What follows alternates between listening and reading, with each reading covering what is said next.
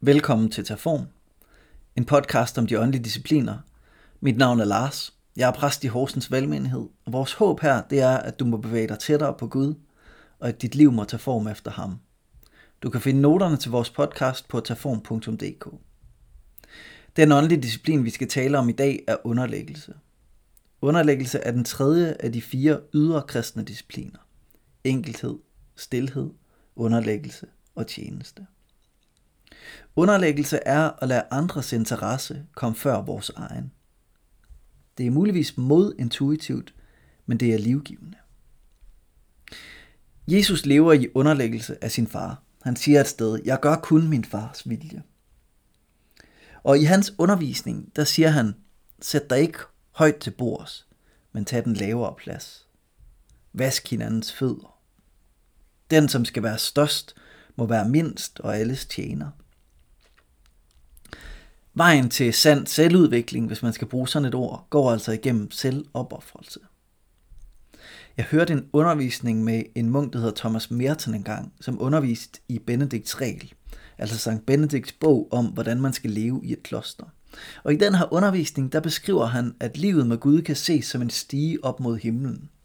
Det er sådan en noget middelalderlig måde at tale om det åndelige liv på, som jeg ikke sådan helt kan tilslutte mig.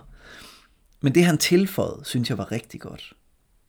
Han siger, ingen, som vil stige op ad stigen, kan tage et skridt opad, uden samtidig at tage et skridt ned i ydmyghed og underlæggelse. Et helt selv, det får vi ved at give os selv. Det er derfor, Jesus mest udfordrende siger, hvis nogen vil følge mig, må han fornægte sig selv, tage sit kors op og følge mig. De åndelige discipliner, de leder til frihed. Sådan er det med alle discipliner. Når vi disciplineret øver os på violin, kan vi med tiden spille med i symfonien, men kun ved disciplinens øvelse. Og alligevel så er disciplinen ikke målet i sig selv, friheden er målet. Og den frihed, som underlæggelse giver, er friheden til ikke at få vores vilje, når det ærligt talt ikke er vigtigt. De fleste ting i vores liv er slet ikke så vigtige, som vi går og bilder os selv ind.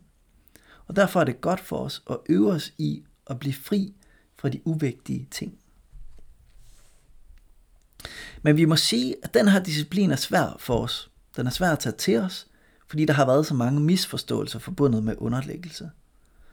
Sproget om underlæggelse har været brugt som magtmiddel i kirken og mange andre sammenhænge. Og derfor så skal vi nævne de naturlige grænser for underlæggelse her.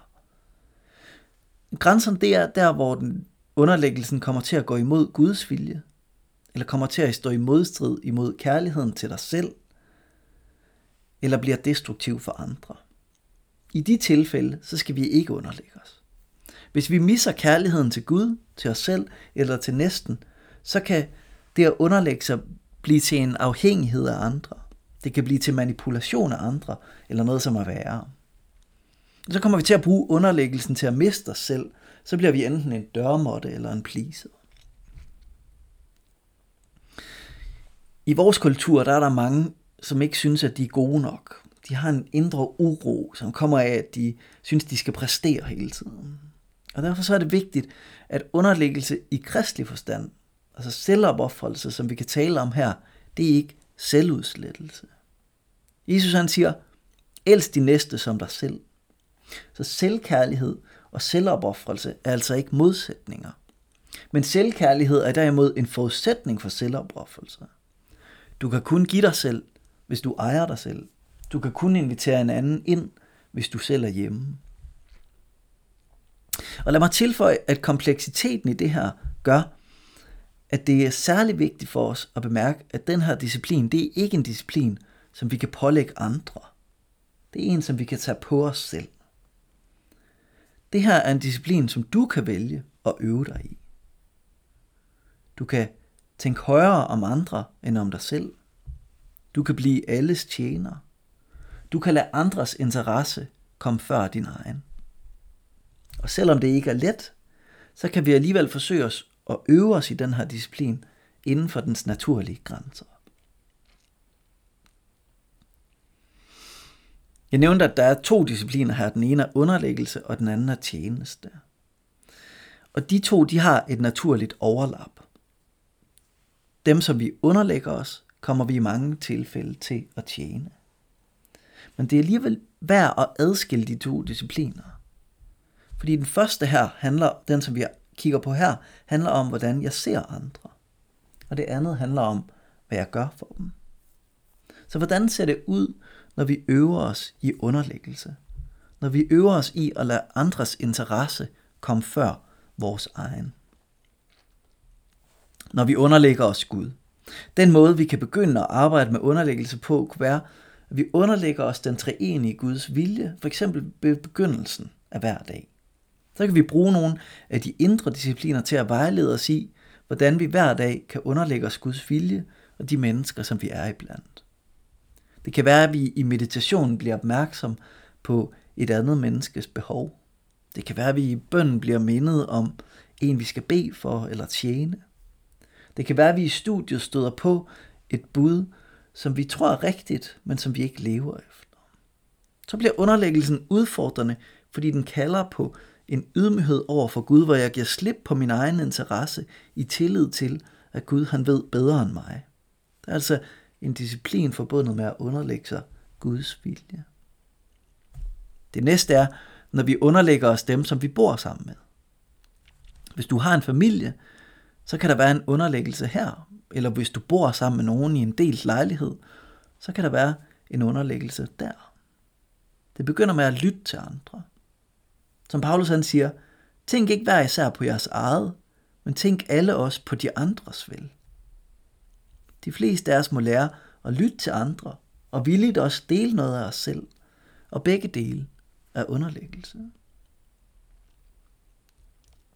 Når vi underlægger os dem, som vi omgiver os med, de mennesker, som du ellers omgiver dig med, vil give dig stor mulighed for at øve dig på underlæggelse. Det sker, når du opdager, at du kan være deres tjener. Og her er der ikke noget, der er for småt. Det kan være at dele mad med nogen, passe et barn, at rydde sne for naboen, og låne bøger eller værktøj ud.